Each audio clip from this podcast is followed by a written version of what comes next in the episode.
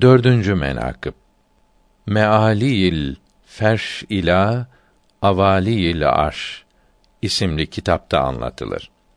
Kadi Ebul Hasan Ebu Hüreyre'den radıyallahu teala anh rivayet eder. Resulullah sallallahu teala aleyhi ve sellem hazretleri bir gün eshab-ı güzin Rıdvanullahi Teala aleyhi ecmaîn ile oturmuşlardı.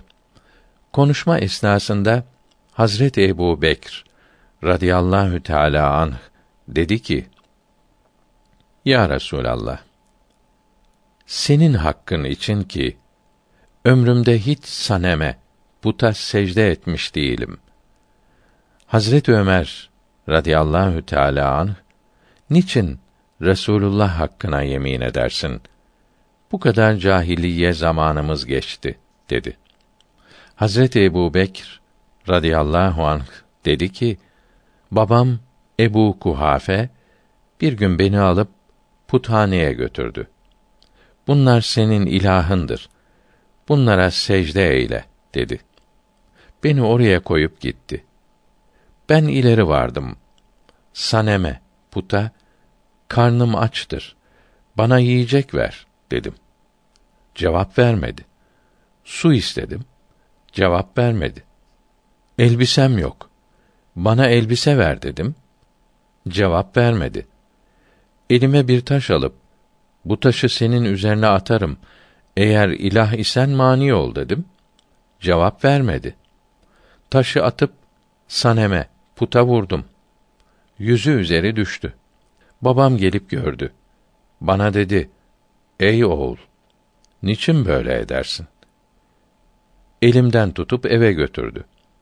Anneme durumu anlattı. Annem dedi ki, bunu kendi haline koyalım. Bunun hakkında Allahü Teala tarafından bana hitap gelmiştir. Eseri zuhur edecektir. Sonra ben anneme sordum. Benim için sana gelen hitap neydi?